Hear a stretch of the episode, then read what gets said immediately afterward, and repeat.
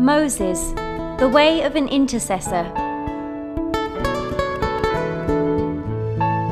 Lesson 2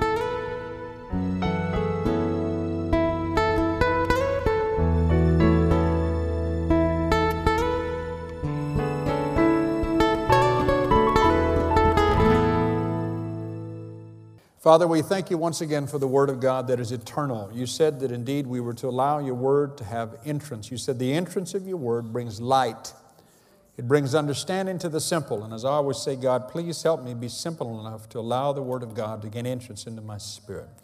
We will not lean to our own understanding, but we will acknowledge you in all of our ways. The Holy One, we do lean on you once again. We ask you to teach us, to guide us, to take us through these truths. And again, Father, that we might adopt this as our life. Again, not adopt it as a teaching. In Jesus' name we pray that you help us. Amen. Amen. Okay, I want you to go back to Exodus 13.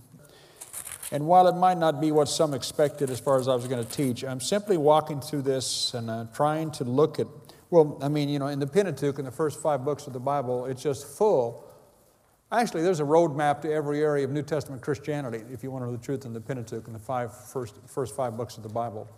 There are symbolic teachings and types and shadows that are there that totally chime in to everything that Jesus Christ did.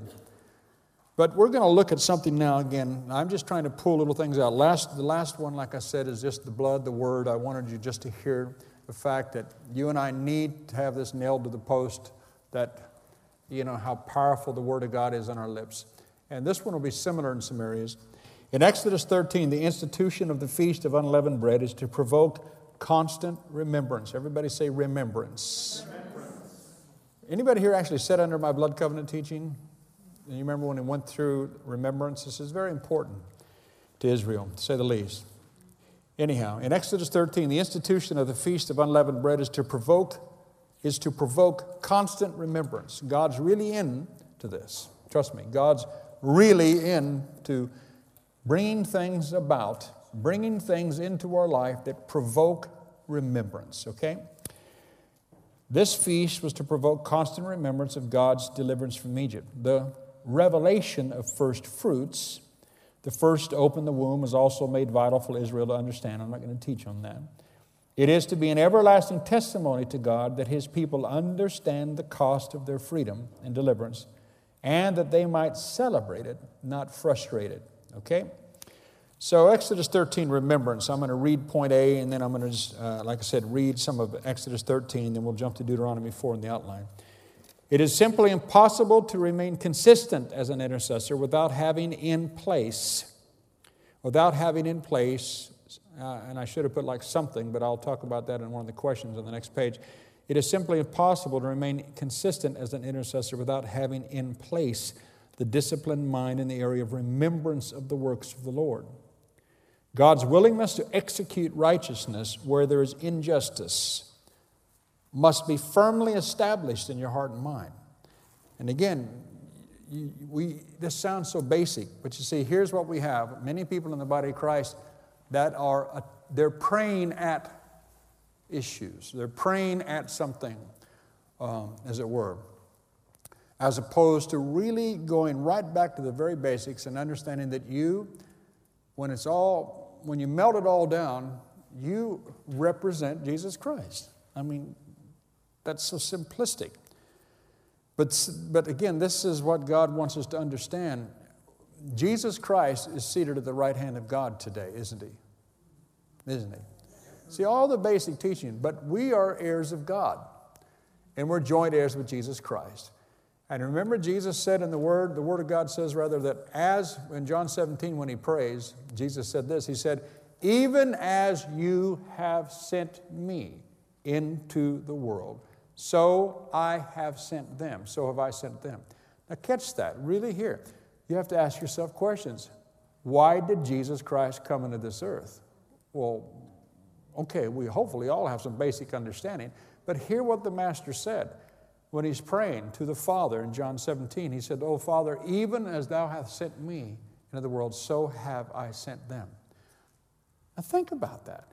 Even as you sent me, so have I sent them.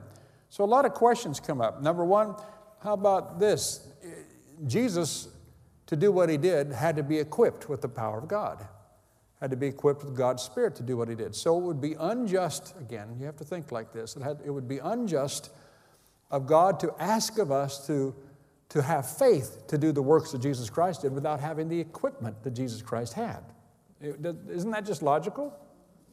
It would be very unjust of God, unjust of God, to ask us to go and do the same works. Jesus said, the same works, the same works, the same works that I have done, you will do, and greater works. And the word greater doesn't mean bigger than, remember, it means more than. Greater works than these shall you do because I'm going to the Father. And again, the whole teaching in the Holy Spirit, where he says it there in, in John, where he says, Listen, he said, It is expedient for you that I go away. Because if I do not go away, the Comforter will, won't come. But if I do go away, the Comforter will come and He will be with all of you. And again, you've heard me refer to what, you know, a teaching that I had taught me so many years ago, and I still, the title of the message was What Satan Saw on the Day of Pentecost. What Satan saw on the day of Pentecost. He saw, whereas one man that he thought he was taken out of the way that would deal with everything. Remember how the Bible says, had the God of this world known, he never would have crucified the Lord of glory. He never would have crucified the Lord of glory. But whereas he thought he was getting rid of the one man who had the fullness of the Spirit, now on the day of Pentecost, whereas there was one Christ, now he sees multitudes being added to the church that are all filled with the very same Spirit. The very same Spirit. Because that's what Scripture says, remember, in Ephesians. That's why I pray that all the time, because it's real to me. I have within me, I don't know about you, but I have within me the very same spirit that raised Christ Jesus from the dead. I think on these things, there are a few things, like I have my, little, my own little running track that I go down every day in my life. But those are two of the most basic that I deal with every day. That I know that I know that I know, regardless of what I feel like, the very same spirit that raised Jesus Christ from the dead dwells in me. That means resurrection power is in me now. Whether I feel like it or not is not the issue. God's not a man that he should lie. It's in me and it's in you. And I shouldn't call him it. He is in you. And again, the other thing that I always rejoice about, that you get bored of hearing me say all the time, is, the, is to think on this spirit, to think on the fact that I have the very same spirit in me that hovered over the face of the earth in Genesis 1 1 and Genesis 1 2. Have you, and you know, that, that just blows my ever living mind. The holy, the one that hovered over all of chaos, over the face of the deep, lives in me now. He knows everything. Been there from the beginning, saw it all take place. I have that man inside of me.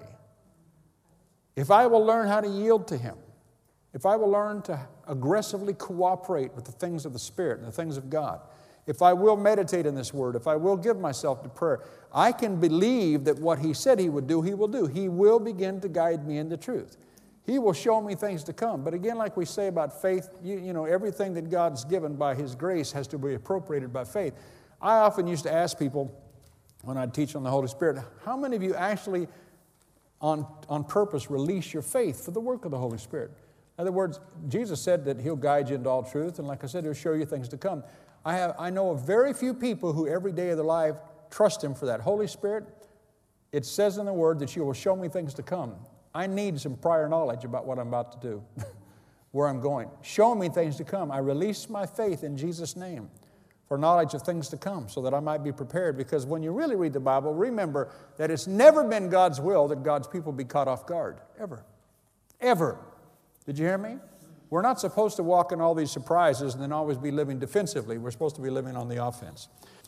So it's simply impossible to remain consistent as an intercessor without having in place the disciplined mind in the area of remembrance. You, and this is what we're going to talk about this session is this remembrance, what it means to consistently have some mechanism in place that allows you to have things that bring remembrance to you on a daily basis. Now, I'm going to go ahead and read just, just so that we can see it in Exodus 13. I won't read a lot of that because we need to get moving. But here in verse 1, okay, you know, they just finished, like it says, Passover takes place, and it says in the very last verse, of, uh, of chapter 12. And on that very day, the Lord brought the Israelites out of the land of Egypt by their hosts. Hallelujah. Now, then, verse 1 of chapter 13 says this The Lord said to Moses, Sanctify. Now, this is the first instructions after they come out. And some of this, I mean, it's all good to study, but you need to study it yourself. There's too much here. The Lord said to Moses, Sanctify, set apart to me all the firstborn males, whatever is first opened the womb among the Israelites, both of man and of beast, it's mine. Whatever first comes is mine. And Moses said to the people earnestly, in the Amplified Bible, you will never find, it's particularly in the Old Testament, the word, the word uh, remember without, in brackets, the word earnestly in front of it as we're going to see in a moment. Lexicons will teach you that the word remember is a word that is, again, a, a violent word. It speaks to violence. When God remembers, He doesn't remember, He remembers. It's one of those kind of things. It's, and you have to understand, it's not that God forgets, because God can't forget anything. And Moses said to the people, Earnestly remember this day in which you came out from Egypt, out of the house of bondage and bondmen. For by strength of hand the Lord brought you out from this place no leavened bread shall be eaten. In other words, in remembrance of how they left so quickly, the bread didn't have time to, you know, to come forth. This day you shall go forth in the month in the month Abib, and when the Lord brings you into the land of the Canaanites, the Hittites, the Amorites, the Hivites, the Jebusites, which he promised, and swore to your fathers to give you a land flowing with milk and honey, a land of plenty. In other words, even when everything's all around you, you need to remember when nothing was around you. Unleavened bread, verse 7, shall be eaten for seven days. No leavened bread shall be seen with you, neither shall there be leaven in all your territory. Verse 8, you shall explain to your son on that day, This is done because of what the Lord did for me when I came out of Egypt.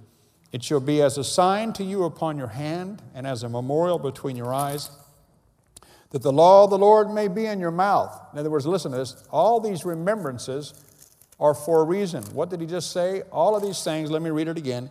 These signs upon your hand, memorials between your eyes, are there for this reason. I want the law of the Lord to always be in your mouth.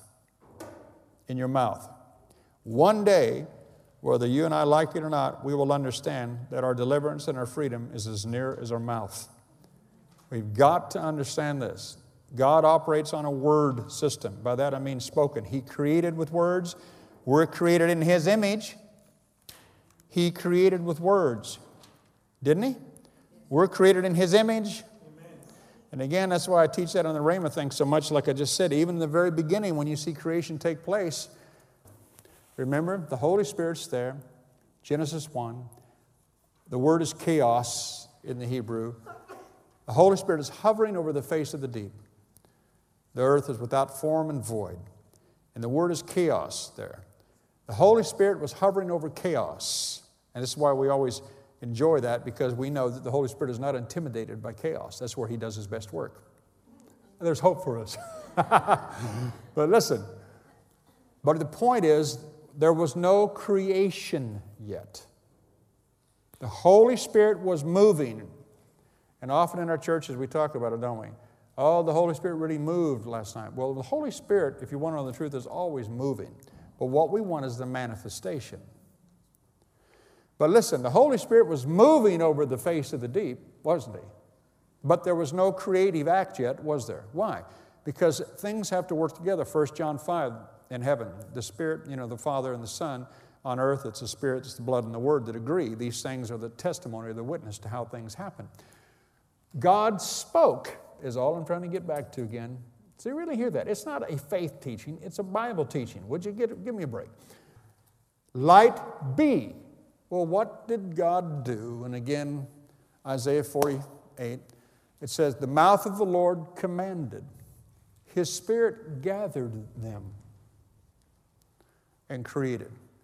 That's how this stuff works. Where there's chaos, the Holy Spirit is ready to do something but he doesn't have the fuel to operate with until a word comes from heaven. Because then what happened is when God said, Light be, the Holy Spirit gathered light be and used them for fuel to create life. That's the pattern. It's the same thing, it's the same thing, it's the same thing with, expla- eh, with, with explaining the virgin birth again. The virgin birth a message from heaven came in seemingly intangible form because it was in the form of a message. A woman, a young teenage girl, said, Be it done unto me according to thy word. What happened? She accepted a message into her womb, and what took place? The word, the message became flesh. And it's the same thing that happens today. If we can ever get people to understand the simplicity of this. I mean, I preach the thing, same thing for 25 years, you know, and I know people want me to preach something else, but there's only one message. you know, it's the love of God and it's the way that God works. God's word comes. It's seed. God's made seed to produce after its own kind. And we are hopefully planting seed, but you see, you have to watch over that seed and let it nurture in your spirit because it can be aborted, just like a child can be aborted. But don't argue about the seed being good seed because God's word is good seed. The issue is will you jump into the fray? Will you fight the good fight of faith when all of those antagonistic issues come to steal the word of God? That's what Mark 4 said. Jesus said, When the word comes, Satan cometh immediately to steal the word to steal the word. Because if he gets the message, he's already got you. Because without the message, you're got. You're already dealt. So he comes down and he says, You shall, in verse 10 in Exodus 13, he said, You shall therefore keep this ordinance at this time from year to year. And when the Lord brings you into the land of the Canaanites, as he promised to swore to you and your fathers, and shall give it to you, you shall set apart to the Lord all that first opens the womb. All the firstlings of your livestock that are male shall be the Lord's. And it goes on down through all of this. But in verse 16 it says, And it shall be as a reminder. It shall be as a reminder upon your hand or as frontlets between your eyes, for by a strong hand the Lord brought us out of Egypt. All I want you to see is all through this, God institutes reminders. God institutes reminders because remembrance is very important. Remember what it says? What is it? Is it in James or First John? I forget. No, it's James, the first chapter. He that looks into the perfect law of liberty. Remember that scripture? But also, remember what it says about people who are only hearers of the word? What are hearers of the word and not doers of the words like? They are like people who look in a mirror and thoughtfully study themselves, but go away and they straightway forget what manner of man they are. Those are people that are forgetful hearers. In other words, you don't know who you are because you quit looking in the mirror. Most of us are afraid to look in the mirror. Well, some of us. I am. but the point is that you, you know, if I was to ask you right now to give me a, a thorough description of your facial features, I wonder how many of you could do so with any accuracy. But you see, if I gave you an assignment and I said, okay, I want you to go home and tomorrow I want you to come back and I want you to give me some form of description about your facial features, well, at least you could do something because you, you look in a mirror every day of your life. And we just look in a mirror every day, but I mean, then we go out and we do whatever we do. But again, we don't, nevertheless, really, we're not able to really give an explicit definition of what we look like. Well, again, what's God saying about this? He said that, remember, the Word of God is like a mirror. That's what it says in Corinthians, that we continue to behold in the Word of God as in a mirror the face of the Lord Jesus Christ, and we're consistently transformed from one degree of glory to another.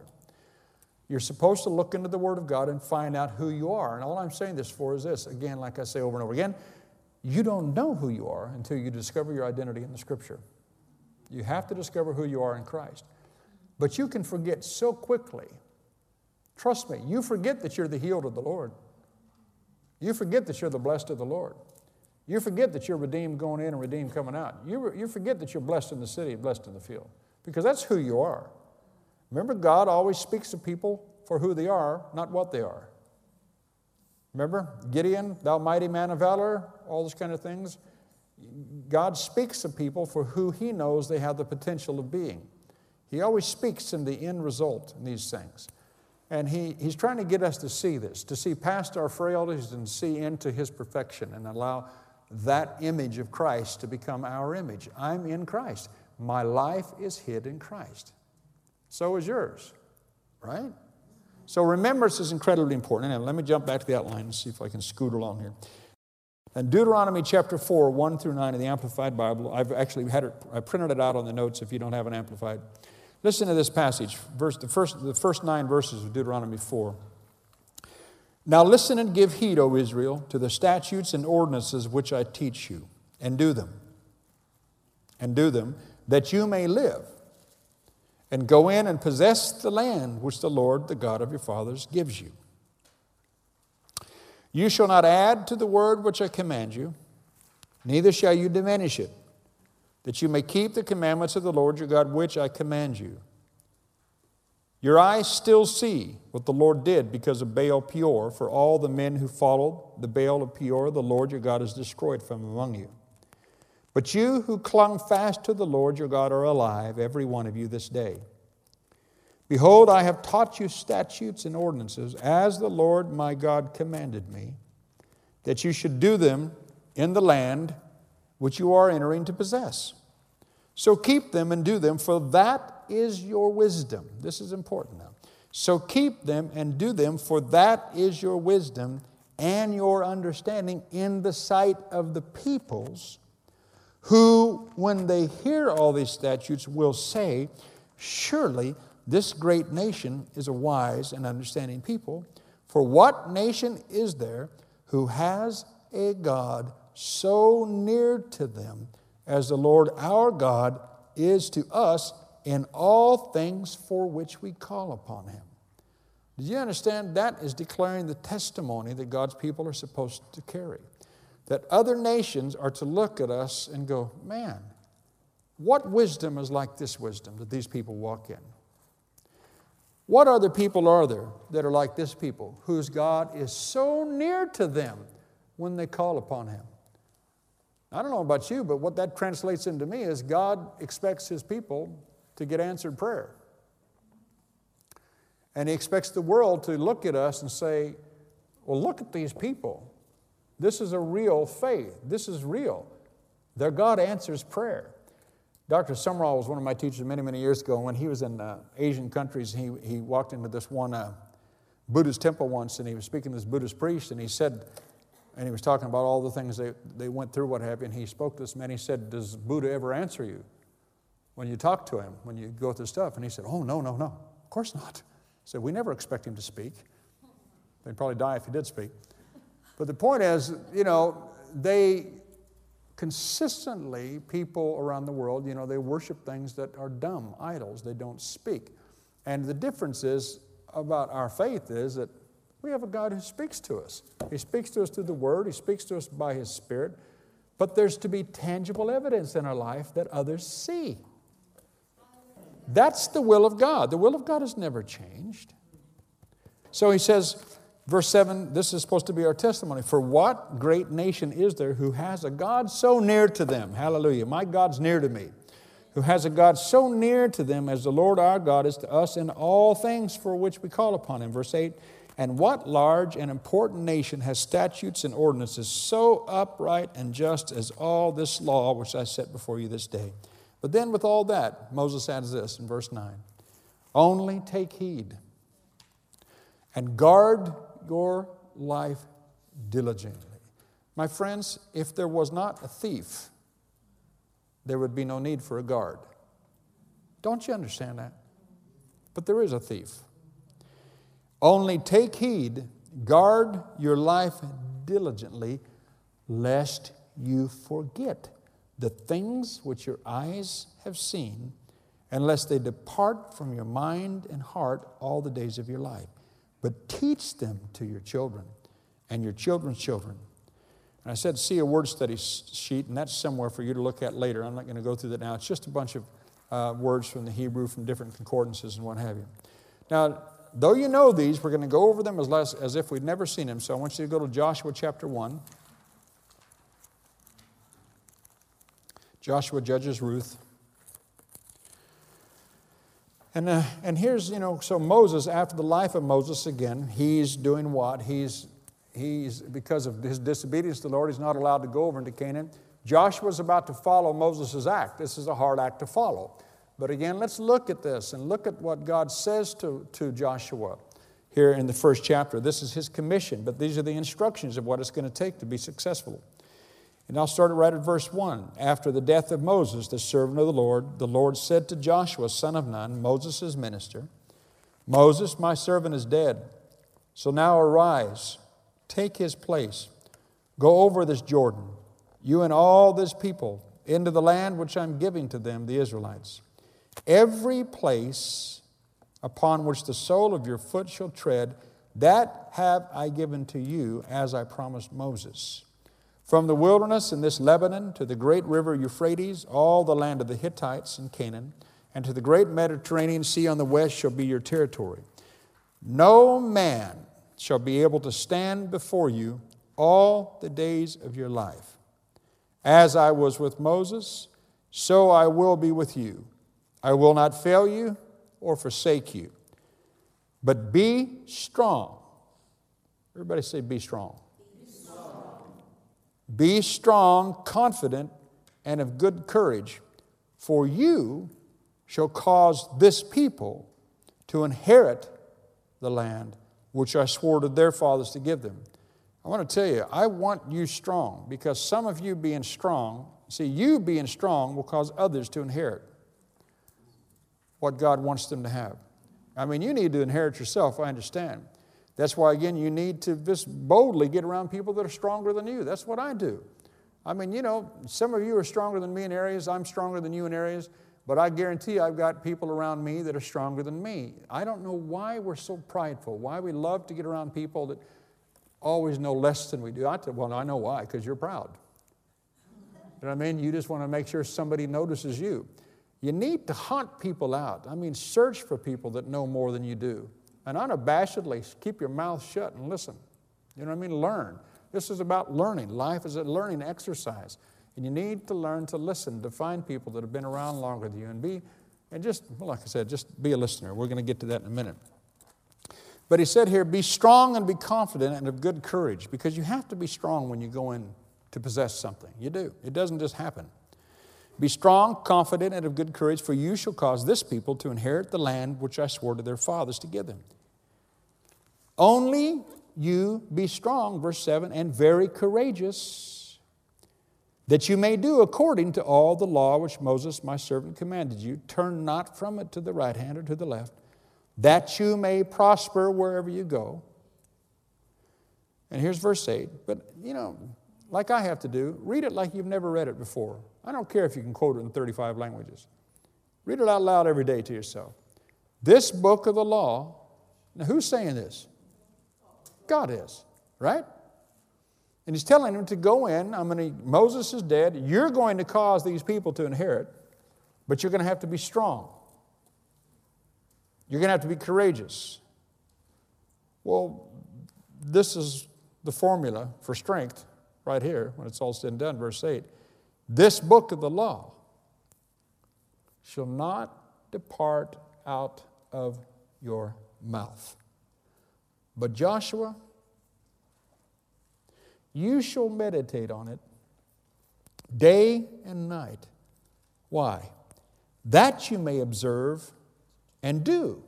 You see, you'll never be a doer of the word if you're not a meditator of the word. You have to keep the word of God in a constant state of meditation in your life. And like I said, we're talking about remembrance, and I'm talking about how all of you need to develop some simple mechanism that helps you. I've been talking over the last several hours, you know, we talked about, like I said, just if just start with one minute an hour. Something where you consciously make the effort. Like I said, if you work at a computer, like I do a lot, you know, where I put it in, a, in Outlook or something on a reminder thing where it pops up just once an hour. Something just to stop. I mean, I don't have to do that anymore, but I mean, where I just forcibly, like I said, I don't want to keep repeating myself, but stop, just, just, just to start, just a minute an hour. Because I'm like any other human being. It doesn't take but a few moments of something else, and I will maybe not forget, but I guarantee you I don't earnestly remember what the Lord has said. Oh, it may be in the back of my mind, but see, it needs to be in the front of my mind. Seriously, it needs to be in the front of my thinking. Because otherwise, I begin to see like the rest of the world, and because everybody else is the world, ever so quickly, it happens so subtly, you just flow with the way the rest of the world flows. You think like they do. They cheat at their taxes. You can cheat at your taxes. They do a little, they, oh, in this situation, I can take a little something under the table. Well, I'll take something under the table. So, I mean, it's not that big of a deal. And it's the dilution of morality Daniel 7 speaks of. It's subtle. It's so subtle. It's so subtle. You know, beware the subtlety of the devil. He wears out the saints of the Most High, Daniel 7 25. Through mental fatigue, he'll just keep pressuring you. The world is full of pressure. And like we say, prayer is learning how to put pressure on the pressure. But you come with the strength of God's word because it's the greatest strength that there is. So listen to it. Only Joshua, this book of the law shall not depart out of your mouth, but you shall meditate. And you've been taught this a hundred times. The word meditate there is the word that refers to a cow chewing its cud, chewing something, swallowing it, bringing it back up, chewing it some more, swallowing it, bringing it back up. It's this constant process it speaks of. This book of the law, Joshua, shall not depart out of your mouth, but you shall meditate on it day and night, that you may observe and do. That you may observe and do. That you may observe and do, according to all that is written therein. For then, everybody say then. For then you shall make your way prosperous, and then you shall deal wisely and have good success. Hallelujah. Well, that's never changed. If you continue in my word, then you shall know the truth, the truth will make you free. The power of continuance. The power of continuance is what we're after. Everybody has to have that understanding. This is not a Sunday thing or a Wednesday thing. It's all dependent upon your individual understanding. But again, this doesn't take away from life, this adds to life. And then verse 9, he says, Have I not commanded you? Be strong and vigorous and very courageous. Be not afraid, neither be dismayed, for the Lord your God is with you wherever you go. So, three times in three scriptures here, God speaks to Joshua and says, Be strong, be courageous to do this. Be strong, be courageous. Be strong, be courageous. Be strong, be courageous. That's because we need to be strong. and we need to be courageous to do this stuff because there's another pressure that wants us to remain weak. And the way you remain weak is again by the fact that your spirit has no food to grow on. Remember just that. You are a spirit, you have a soul, you live in a body. The inner man, the hidden man, needs to mature just as much as the physical man needs to mature. And he feeds on the Word of God. That is his life. That is what he grows by. Your spirit will only mature directly correspondent to how much of the Word of God you feed Him. Trust me, that's just the way it is. Again, the old statement you feed your flesh three meals a day, you feed your spirit one hot meal on Sunday, maybe a cold snack on Wednesday. Then you wonder why your flesh has the ascendancy over your spirit. You need to feed your spirit. Well, Psalm 1, look at that again. Remembrance. We're talking about remembrance. These are very familiar to us, but we need to go over them because you if you forget the works of the Lord, if you forget the things of the Spirit, then I guarantee you what you're praying about or praying in behalf of will speak louder to you. So God's word has to have the loudest voice. Psalm 1, the first few verses Blessed, happy, fortunate, prosperous, and enviable is the man who walks and lives not in the counsel of the ungodly, following their advice, their plans and purposes, nor stands submissive and inactive in the path where sinners walk, nor sits down to relax. And this to me is the most dangerous to sit down and relax where the scornful and the mockers gather. Why would you want to hang around a bunch of mockers and scornful people that scorn the stuff of God?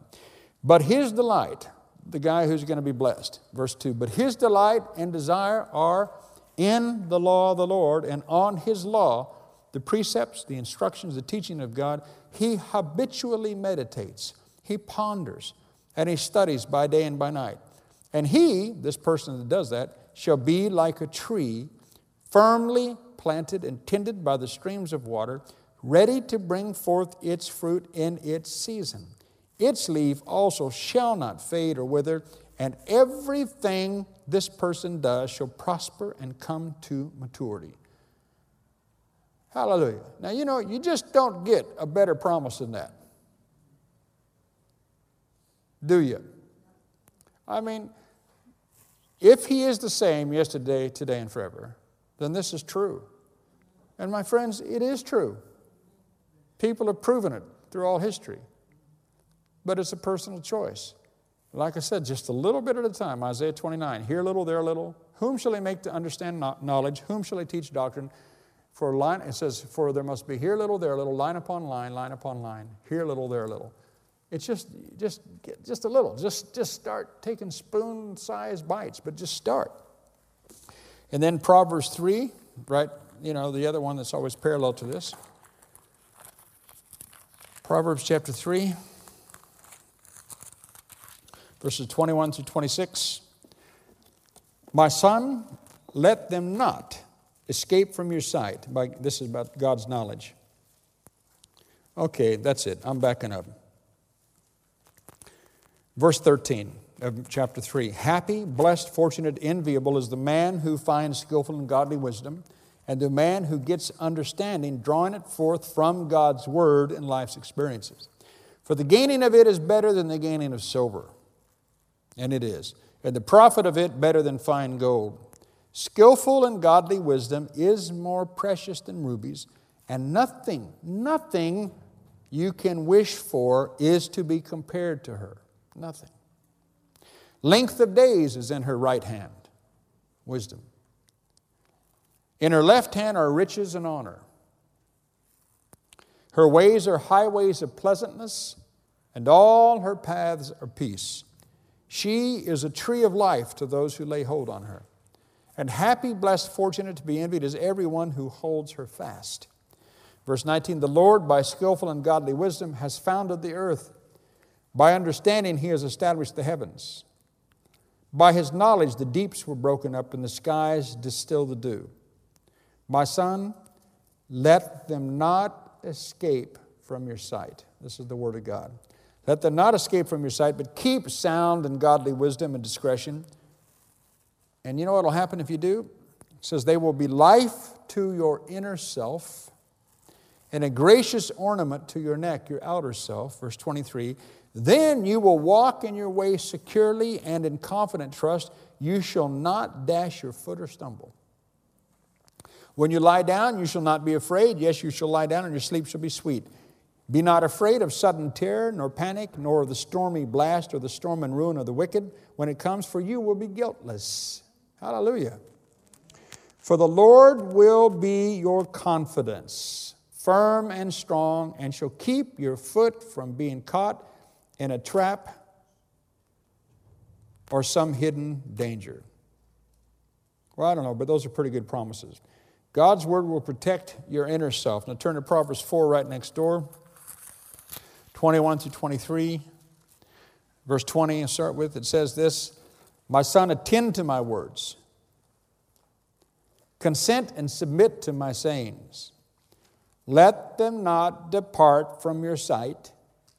Keep them in the center of your heart, for they are life to those who find them, healing and health to all their flesh. And then verse 23 says, But keep and guard your heart with all vigilance, and above all that you guard, because out of it flow the springs of life. Hallelujah. I mean, this is the first passage of Scripture I probably was ever taught in my whole Christian experience, the Proverbs 4 20 through 25. You got to keep your heart. It says, My son, let not your word depart from before your eyes. You see this book? Everybody look up at me. See this? This is the Bible.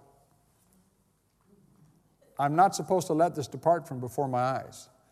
Years ago, when I first got saved, when I was first praying about something, I remember, I don't know, remember if it was a healing or what it was, a financial situation or something, but all I know is, oh, I know, it was finances. It was a financial situation. Because I was young and dumb back then. None of you were, you're all perfect, but I was dumb. And I was, uh, Julie would tell you a story. Bills would come through the door, and I just, I just couldn't, I couldn't handle the pressure at that time. I just, that's it. I can't, couldn't even look at them. So there'd be this mountain of paper that I wouldn't deal with. You know, I'm talking about 20 years ago. You know, I just, because it freaked me out, just freaked me out. And uh, one day God said, You know, you, you preach a good word, but you're sure not living it. That really helped me, made me feel good. And uh, He said, I've told you not to let the word depart from before your eyes. And I said, Well, what do you mean? And He said, Well, He said, You're so busy looking at that that you're not looking at what I've said. And I said, What do you mean? He said, I, don't, I want you to look, I, I told you, don't let the word depart from, from before your eyes. So I remember just as clear as today, I was sitting in this little office and I'm looking at all these bills on my desk. And God said, Okay, that's what you're looking at, right? And I said, Right, but I told you not to let, your word, let the word depart before your eyes. So he took me this little exercise, so dumb, but he treated me like a kid because I'm a kid. He said, All right. And he said, Read, but what's the word say? And I forget which scripture I had out, you know, uh, because I'm a tither or whatever, you know, I forget what I was reading, but my God shall, well, let's just say Philippians 4.19, my God shall meet all your need according to his riches and glory. And he said, Well, read that. And I said, Okay, I read it. And he said, Now look back, now look at this. And I looked at that. And he said, Which speaks louder to you? And I said, Well, honestly, that. He said, Right. He said, Because you've got them both in similar perspectives, similar views. He said, I said, Keep the word before your eyes. And so I remember standing there, and he said, uh, put, it, put the Bible in front of you. So I held the Bible up like this. He said, Now read this. And I said, All right, my God shall meet all of my need according to his riches and glory. He said, Now, Okay, now look at your bills. And I went back. He said, No, I didn't say that. I didn't say put the Bible down. He said, Put the Bible back up. And I put the Bible back. He said, Now look at the bills. And I said, Well, I can't see them because the Bible's in the way. And he goes, Duh. He said, I'm trying to get it through. If you look at this stuff, look at it through my word. Don't look at it through the natural. Look at the stuff. I'm telling you, we've got to get back to old fashioned faith in some things. I'm sorry, but we do. We do. The Hebrew word zakar, point B. You've got it on your outline there. Out of Strong's, it's Numbers 2142. To remember, to think of, to mention. This root is found in the Assyrian, the Aramaic, Arabic, and Ethiopic. The group of words and the three nouns derived from it is found throughout the Old Testament. The first occurrence of Zakar is in Genesis 8 1 with God as a subject. God remembered Noah, and God made a wind to pass over the earth, and the waters assuaged. In Genesis 9:15, God said to Noah, "And I will remember my covenant, and the waters shall no more become a flood to destroy all flesh." Now listen to these comments. You see that I have some of them in bold there not uh, in italics. As in these two cases, remember is used of God in respect to his covenant promises and is followed by an action to fulfill his covenant. Now you got to listen. When God remembers, it doesn't mean that He just goes, hmm. When God remembers, He acts. In fact, as we're going to see down here, they're, they ha- they're simultaneous. Remember is used of God in respect to His covenant promises and is followed by an action to fulfill His covenant. God delivered Lot from Sodom because of His covenant with Abraham to bless all the nations through him. God remembered Abraham and brought Lot out of the catastrophe. Now, look at this point, this next little part I have in the bold. This marks the history of Israel at every major point. Now, that's profound. Now, you can read this more to yourself later, but you have to see that where God remembers, God acts. It's not just the act of recall. Remembrance is not just the act of recall, remembrance is what causes the action. Now, you and I need to remember Again, the word carries with it a sense of violence. But anyhow, also it says, This marks the history of Israel at every major point. And I have also heard the groaning of the children of Israel, and I have remembered my covenant, the side of vines. And the second paragraph, when God remembers, quote, such cases are clear examples of distinct causes and effects, and in some cases, the relation between the remembering and the concomitant action is so close that they're virtually identified as one in the mind of the writer. In other words, this is what we're trying to get. You see, when we remember, I don't want you to just go, oh, yeah, I remember that. No, we act upon it because when God remembers, He does something. Don't forget who you are and who's with you. James 1 22, 26. Be, but be ye doers of the word and not hearers only deceiving your own selves. For if any be a hearer of the word and not a doer, he is like unto a man beholding his natural face in a glass.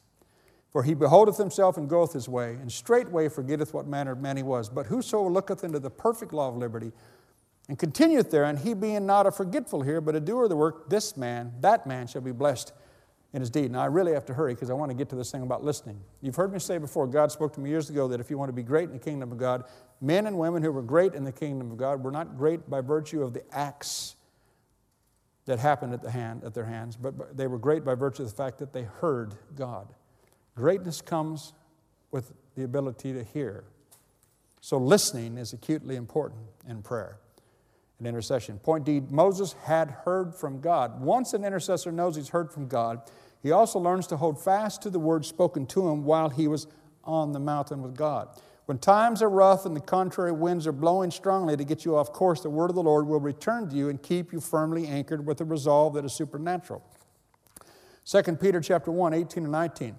We actually heard this voice borne out of heaven, for we were together with him on the holy mountain. And we have the prophetic word made firmer still. Now, listen to what the admonition of Peter is here. You do well to pay close attention to it. As a lamp shining in a dismal, squalid, and dark place until the day breaks through the gloom and the morning star rises and comes into being in your hearts. Now, if you can read into that and take some time, like I said, you see, you and I have to pay attention to the word of the Lord that we have about a situation and let it be the shining lamp that it is while we're in the midst of a dismal, squalid, and dark place until the day breaks and the morning star rises in our hearts. But uh, anyhow, I put down in water some tools that you can utilize to keep you in remembrance of what God has said, what will work for you. And like I said, find a mechanism that works for you. Now, this is a quote from um, Elsher's book, Effective Listening. There's an entire, did you know there's an international listening association? It's, an, it's a whole group, and uh, this guy, Robert Elsher, or, is, is a guy that's a strong Christian that's part of it.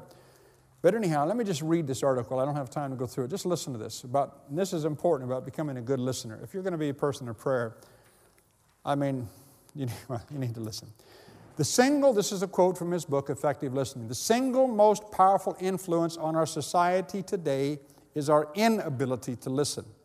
Regardless if it is by choice or not, our inability to communicate is rooted in our inability to listen. Any of you know people that just love to talk? They always want to put forward their case, they never have time to listen to anybody else's. Yeah. This stems from the fact that our soul is weak and our ego is strong. Where you find strong ego, you find listening skills that are non existent. In the world of work, our soul reveals our purpose. Without purpose, we are adrift. Our listening skills are as sure our rudder and our ability to steer our life as a rudder is to a ship or an airplane in its ability to get to its destination. The art of listening is directly connected to our ability to care, as love is directly connected to caring. Can you understand how important it is? We live in a society that has such a huge ego that listening has, be, has been all but become extinct. My prayer is that as a nation we continue our comeback as a spiritual conscience. I believe that with our spiritual awakening there will be resurgence of listening skills. When we are confident in our future, that is our salvation. Our listening skills have a chance to grow and we are receptive to learning listening lessons. For our own spiritual understanding, and listening is required. The number of self-help books sold today are innumerable. If we, did not, if we do not need to listen, then why are they being sold by the hundreds? I think there are more CDs and cassettes in cars playing self improvement tapes today than music. God apparently sees fit to reinforce our listening needs and has created a time for music to take a turn, thus creating a shift in music taste, opening up the door to a focus on self improvement through listening. Listening shows that you care. It's the beginning of learning to love better, which is the beginning of learning to live better. This is why we are here to learn to live better.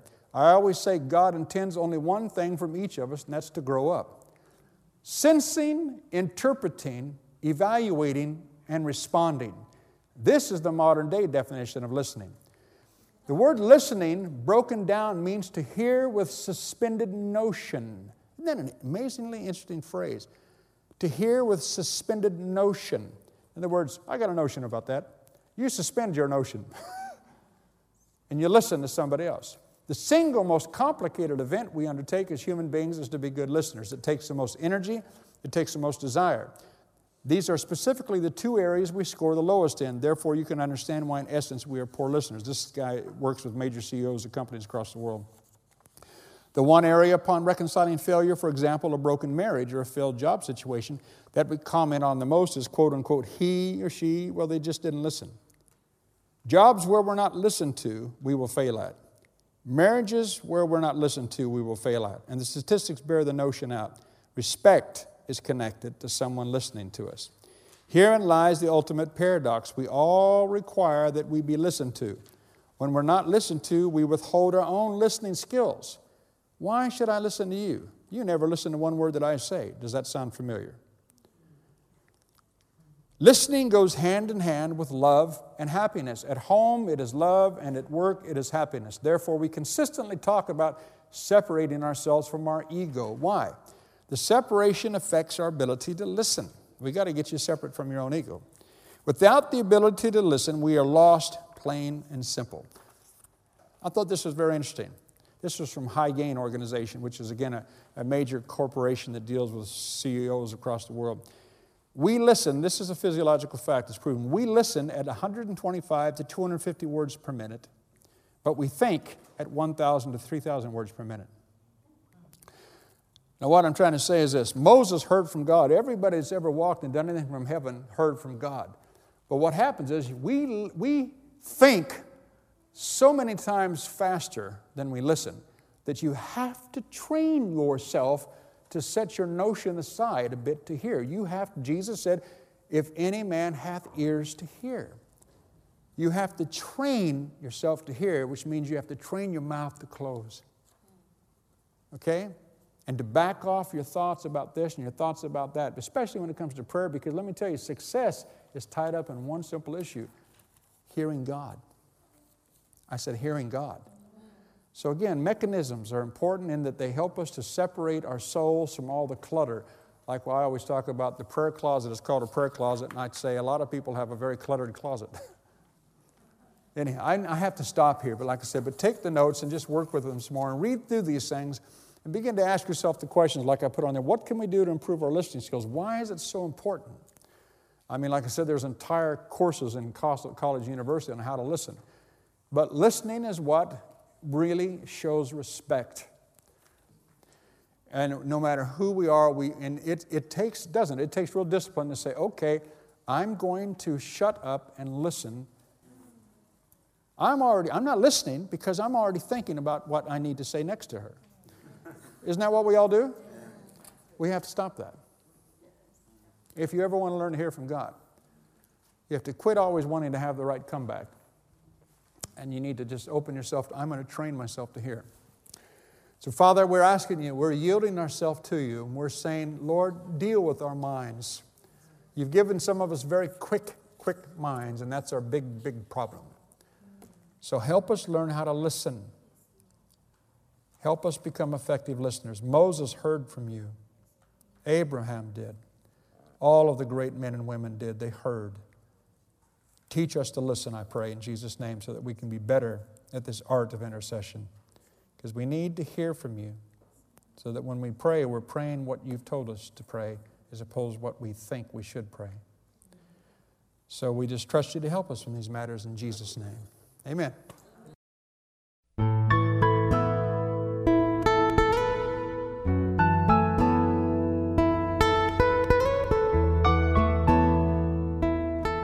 Reached the end of this lesson. Please insert the next lesson to continue.